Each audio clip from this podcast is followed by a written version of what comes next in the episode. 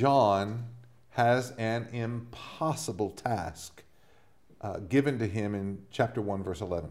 در باب یک آیه 11 مسئولیت و وظیفه تقریبا غیر ممکن به عهده یوحنا گذاشته میشه He is supposed to write what he sees in heaven.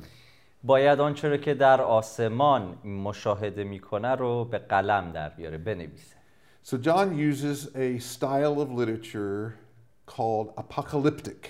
و یوحنا برای انجام این مسئولیت از سبک ادبی به نام مکاشفه یا آخرت شناسی استفاده می‌کنه And we're going to look at 10 guidelines to help us understand how to read apocalyptic literature. و می‌خوایم به ده دستورالعمل با هم اه، نگاه بکنیم اونها رو بررسی بکنیم که کمک می‌کنه در مطالعه و تفسیر و درک بهتر از این دست ادبیات So, number one, اولین دستورالعمل apocalyptic literature may have a narrative, and in fact, often it has a big storyline from a heavenly point of view. این سبک ادبی اکثر اوقات ممکنه که حاوی یک روایت یا حکایتی رو داره بیان می‌کنه که شامل یک طول داستان روند داستانی خیلی طولانی هست و این داستان و این روایت از زاویه دید از تصویری که آسمان ارائه می‌کنه داره بیان میشه But often it will get information for its story from supernatural sources like angels. و در اغلب اوقات اطلاعاتی رو که در این روایت و این حکایت میگنجونه و ارائه می‌کنه داره از منابع ماورا طبیعی مثل فرشتگان دریافت می‌کنه So that the process and the players are heavenly. پس هم روند این ادبیات و هم اشخاصی که در این داستان دخیل هستن به نوعی بازیگران این روایت آسمانی هست So let me give an example. بذارید یه مثال بدم. Psalm 23. مثلا مزمور Yeah, it's a 23 pretty famous psalm. بسیار مشهور And David is expressing ideas that are from the Spirit. So it's from, from the Lord. داره داوود ایده ای رو که از جانب خداوند هست رو توصیف میکنه But he is doing this through his own poetic personality and his experiences on earth as a shepherd. و این رو در از طریق تجربیاتی که در این دنیا و در این زمین به عنوان یک چوپان داره و سبک ادبی و اون شمه شعری که برخوردار هست داره استفاده می‌کنه برای انجام این کار But apocalyptic literature is quite different. ادبیات مکاشفه ای متفاوته And these are spectacular, uh, symbolic visions that often need interpretation help. اینها ادبیاتی هستند که در اون سمبل های بسیار بسیار متنوع و متفاوتی وجود داره که اکثر اوقات نیاز به تفسیر یا ترجمه های بیشتری داره So, what I mean is that John and say like Daniel, they see these, these incredible uh, heavenly experiences, and somebody from heaven has to walk alongside of them and help them understand what they've seen. به عنوان مثال دانیال و یا یوحنا این تصاویر بی‌نظیر و فوق‌العاده آسمانی رو مشاهده می‌کنن و می‌بینیم که انگار یک نفر یک شخص آسمانی نیاز داره که کنار اونها همراه اونها باشه و توصیف کنه کمک کنه حتی به خود اون اشخاص که اون اون شرایط و اون اوضاع رو درک کنن Number two, شماره دو apocalyptic literature communicates in absolute terms. ادبیات مکاشفه ای در موارد کاملا واضح و متفاوتی با ما ارتباط برقرار. There are bad guys and there are good guys. مثلا آدم های بد وجود دارن و اینها آدم های خوب هستن The bad guys really act bad, آدم بدا واقعا رفتارشون بده and the good guys are the victims of those bad guys' actions. و آدم های خوب قربانیان اعمال بد آدم های بد هستند You have in Revelation, you have the beast and the dragon versus God's people. در مکاشفه ما اجده ها رو داریم دیوها و اینها رو داریم در مقابل قوم خدا ایمانداران two sides. You have the people who are judged and the people who are saved. کسانی رو داریم که تحت داوری قرار می‌گیرن کسانی هستی کسانی رو می‌بینیم که نجات یافتن So the categories are very clear. دستبندی ها خیلی واضح هست در این سبک ادبی That's not always true in the Old Testament narratives. در روایت های عهد عتیقی همیشه این این چه که الان داریم میگیم آنچه که الان میگیم دقیقا درست نیست. You, you have a mix of good and bad, which kind of is the, a reflection of the, of the complexity of sin in the world. در عتیق معمولا ادغامی از نیکویی و شرارت رو می‌بینیم. خوب و بد انگار آمیخته هستن در اغلب مواقع و خود این بیانگر پیچیدگی موضوع گناه هست. Let's take an example. بیاید یه مثال رو در نظر. King David. پادشاه داوود He's a good guy, آدم خوبیه but he's not always a good guy. ولی همیشه خوب نیست I mean, the Bible says he's a man after God's own heart, کلام خدا میگه مردی است مو- موافق دل خدا but he did some pretty bad things. اما اعمال خیلی بدی هم داشت He commits adultery, زنا کرد he arranges for murder, برای قتل شخص he برنامه is ریزی a کرد terrible father. پدر افتضاحی هم هست And yet, همچند همچنان God makes a covenant with David. همچنان خدا با با داوود عهدی میبنده And So what I'm saying is it's mixed. You don't always get a clean, clear picture in the Old Testament. آنچه که تلاش دارم بگم این هستش که همیشه سیاه و سفید نیست خیلی تلفیق شده مخلوط شده آمیخته با هم هست خوب و بد Actually, apocalyptic literature is closer to wisdom literature. ادبیات مکاشفه بیشتر به ادبیات حکیمانه ادبیات حکمتی نزدیکه Because you have Proverbs, right? Proverbs has uh, the wise and the fool. به عنوان مثال در امثال ما احمق رو داریم حکیم رو داریم You, you can't follow both. نمی‌تونید دوتا رو همزمان ببینید Uh, in, in Psalm 1, which is really a Proverbs, you, you have a similar pattern.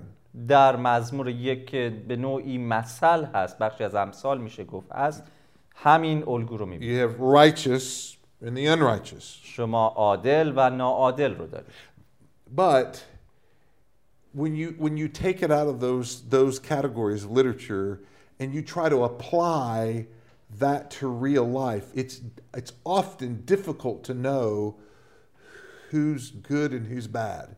و عملی کردن عمل کردن به این استانداردها در زندگی واقعی سخته دشوار Let's let's take the example of Psalm chapter 1. Let's let's turn to Psalm 1. خب به عنوان مثال بیایید مزامیر یک رو نگاه بکنیم آیات یک تا سه رو می‌خونم خوشا به حال کسی که در مشورت شریران گام نزند و در راه گناهکاران نیستد و در محفل تمسخرگران ننشیند بلکه رغبتش در شریعت خداوند باشد و شبانه روز در شریعت او تأمل کند.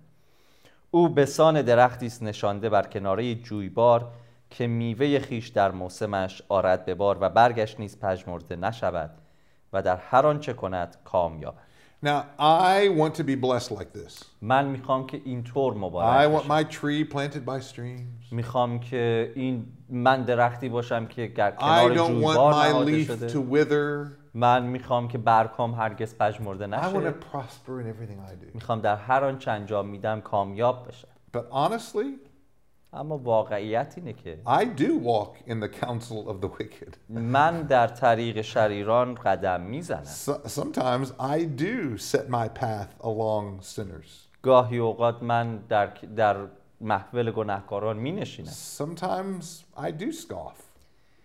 گاهی من کارهای شریرانه و احمقانه انجام I میدم mean, I love the law of the Lord. عاشق شریعت خدا هستم ولی همیشه نمی‌تونم اونطور زندگی کنم my, my life is mixed and my feelings for God are mixed.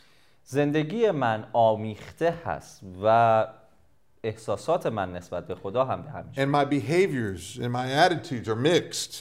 اعمال و رفتار من هم همینطور هست in my life there's, is- there is much gray and there is much, con- well, not this kind of gray. there's, there's much um, gray confusion. در زندگی خیلی مناطق خاکستری رنگ وجود داره برای من که گیج کننده است مشخص نیستش که خوبه یا بده But when we look at apocalyptic literature, we see the final standard. They're, they're, they're emphasizing these two categories. There is no gray in apocalyptic literature. ولی در ادبیات مکاشفه ای به شکل واضحی اینها از هم جدا شده هستند شما فضای خاکستری در ادبیات مکاشفه ای نمی‌بینید یا سفیده یا سیاه Number three, شماره سه apocalyptic literature communicates with standard metaphors. ادبیات مکاشفه ای خیلی استعاره در خودش داره. به سبک ادبی است که از طریق استعاره با ما راب- رابطه برقرار For example, برای مثال. in Jewish literature and in Jewish history, در تاریخ یهود the horns mean authority or they mean kings or kingdoms. شاخ یا شاخها نشان دهنده پادشاه قدرت پادشاهی و فرمان روایی بود. So you know we have this in Revelation you have this picture of the beast with 10 horns. مثلا در مکاشفه ما تصویری از این اه، دیوی رو داریم که ده ها شاخ داره Now for us it's strange but in the days that this literature is written everyone would have easily understood that the horns are a metaphor for power and for for rule. ام- امروز ممکنه که برای ما خیلی این تصویر عجیب به نظر میاد اما در روزگاری که مکاشفه نوشته شده هر کسی که میشنید به راحتی متوجه می‌شد که یک موجودی با ده ها شاخ داره توصیفی از اون موجود میشه به شکلی موجود توصیف میشه که دارای اقتدار و فرمان روایی است. So this this style of lit- literature, apocalyptic literature, is about 600 years old, or, or at least a 600 year period when it was popular, from about 300 BC to about 300 AD. این سبک ادبی حداقل در زمانی که راجبش داریم صحبت می‌کنیم دارای 600 سال قدمت بود که مشهور شده بود از سال 300 تقریبا 300 پیش از میلاد تا سال 300 میلادی So when John is writing this material, he, this is the heart of the, the period of time when apocal- apocalyptic literature was so popular. زمانی که پس یوحنا داره از این سبک برای نگارش خودش استفاده میکنه قلب مشهور بودن و اون همه گیر شدن این سبک ادبی است So some of these metaphors and symbols are strange to us, but for the day that they're written, it's pretty normal. برخی از این سمبل ها و استعاره ها بسیار عجیبه برای ما ولی در روزگار خودش که این سبک ادبی خیلی شناخته شده بود قاعدتا بسیار ساده تر بوده درکش. Number four, شماره چهار. Apocalyptic literature uses metaphors that are unique to that culture in that time. ادبیات مکاشفه ای از نوعی استعاره ها استفاده می‌کنه که این استعاره ها در اون فرهنگی که این متن نوشته شده و در اون زمان خاص معنا داره So Revelation is written at, towards the end of the first century. مکاشفه تقریبا در اواخر قرن نخست میلادی نوشته میشه So when God uh, tells the church in Laodicea that he would rather them be hot or cold and not lukewarm, وقتی که خدا به کلیسا در لاودیکیه به عنوان مثال میگه که ترجیح میدم که یا سرد باشی یا گرم ولی ولرمی that metaphor is not clear unless you see the geography. این استعاره واضح نیست مگر اینکه شما جغرافیای لاودیکیه دوران قرن اول میلادی رو بررسی کنید uh, Roman histor- historian uh, Caesarea wrote that Laodicea had the worst water in the entire Roman Empire. سسریا اه، تاریخدان یهود اه، رومی ببخشید اینطور می نویسه که لاودوکیه در کل امپراتوری روم افتضاح ترین آب موجود رو داشت So I've, I've stood in Laodicea, and on the right of Laodicea is a colossi which has uh, cool, clean, fresh water. در سمت راست اگه شما لاودوکیه باشید ما رفتیم اونجا بودیم حضور داشتیم در لاودوکیه سمت راست کلسیه هست که از اونجا چشمه های آب تازه و خنک و شفاف جاری است And then on the left, when you're looking, there's Hierapolis, which is modern day uh, Pamukkale.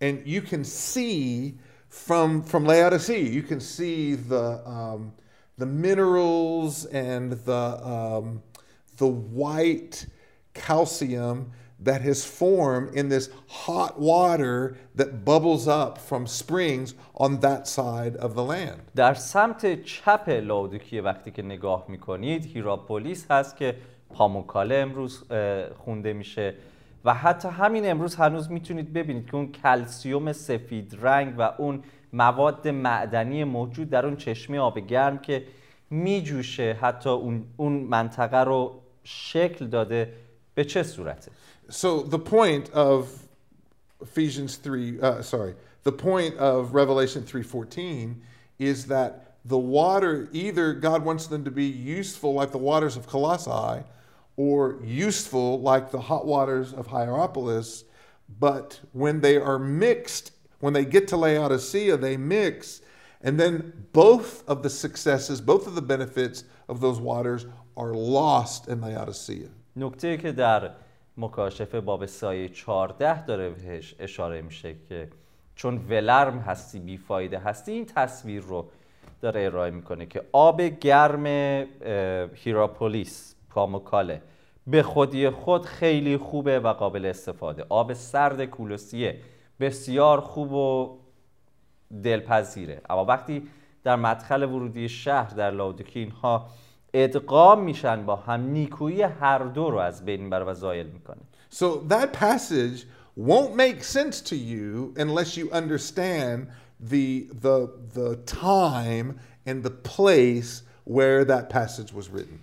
چنین متنی هرگز برای ما دارای معنا نخواهد بود اگر, بت... اگر نتونیم جغرافیا، فضا و اوضاع احوال روزگاری که این متن نوشته شده رو درک بکنیم. Number five, شماره پنج. Much of the Bible uses numbers symbolically.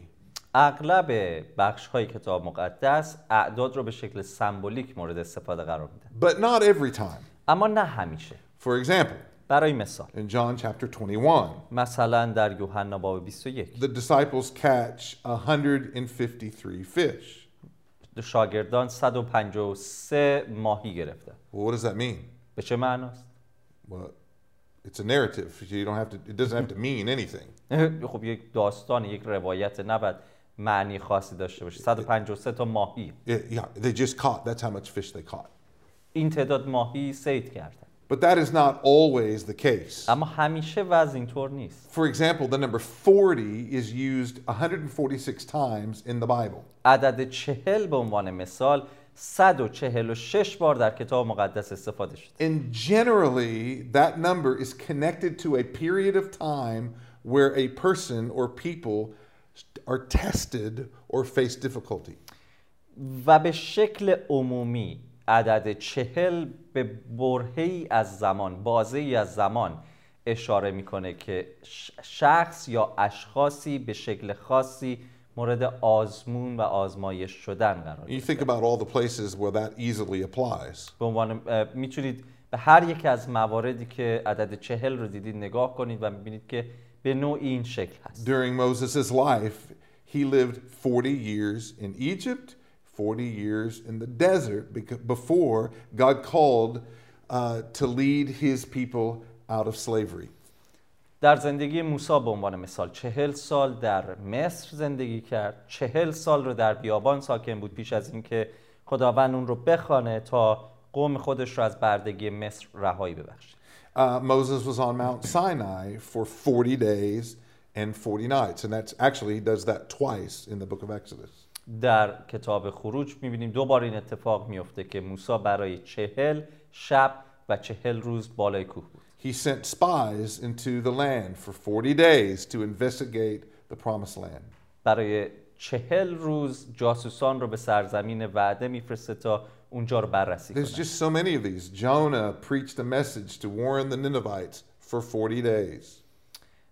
یونس چهل روز پیغام خودش رو به مردم نینوا میگفت برای بخشش و توبه Uh, the prophet Ezekiel lies on his right side for 40 days to uh, symbolize Judah's sin.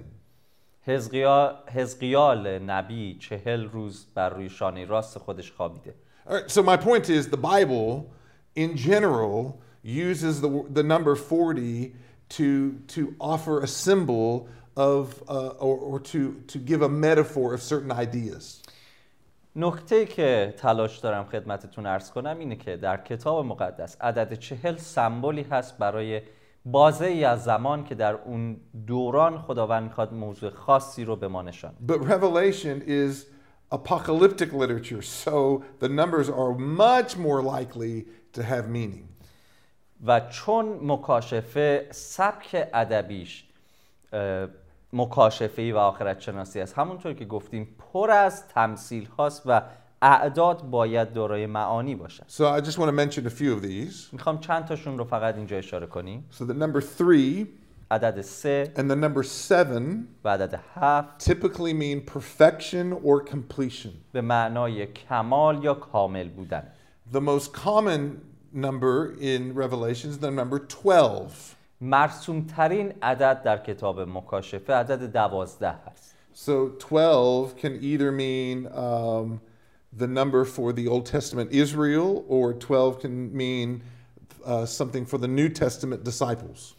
عدد دوازده یا می‌تونه موضوعی رو در رابطه با دوازده سبت یهود در عهد عتیق به ما برسونه ارائه بکنه یا موضوعی رو در رابطه با دوازده شاگرد عیسی در عهد جدید So the number 144 عدد is 144 the number 12, the Old Testament people of God, times 12, the New Testament people of God, which really symbolizes all the people of God. پس عدد 144 عدد دوازده یعنی دوازده سبت یهود و اقوام یهود ضرب در دوازده در عهد جدید دوازده ضرب در دوازده 144 هست و به شکل کلی می‌خواد بگه همه مردم Uh, another number that appears a lot in the book of Revelation is the, the number 1000. عدد دیگه که خیلی تکرار میشه در کتاب مکاشفه عدد هزار هست And thousand just means, it's a little bit like we use it today, it just means a lot or many. و عدد هزار همونطور که امروزه هم ما ازش استفاده می‌کنیم به شکل عادی به معنای طولانی و زیاد هست We'll try and identify these things as we go through the book. همینطور که در این کتاب پیش خواهیم رفت تلاش می‌کنیم بیشتر با جزئیات به این موارد نگاه But کنیم the point is اما نکته این هست that in apocalyptic literature, در ادبیات مکاشفه ای numbers matter.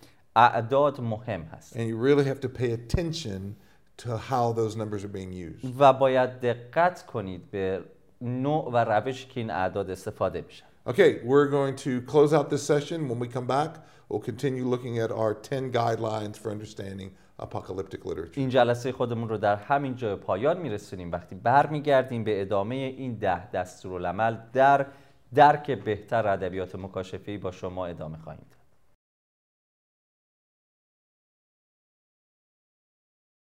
Mm-hmm.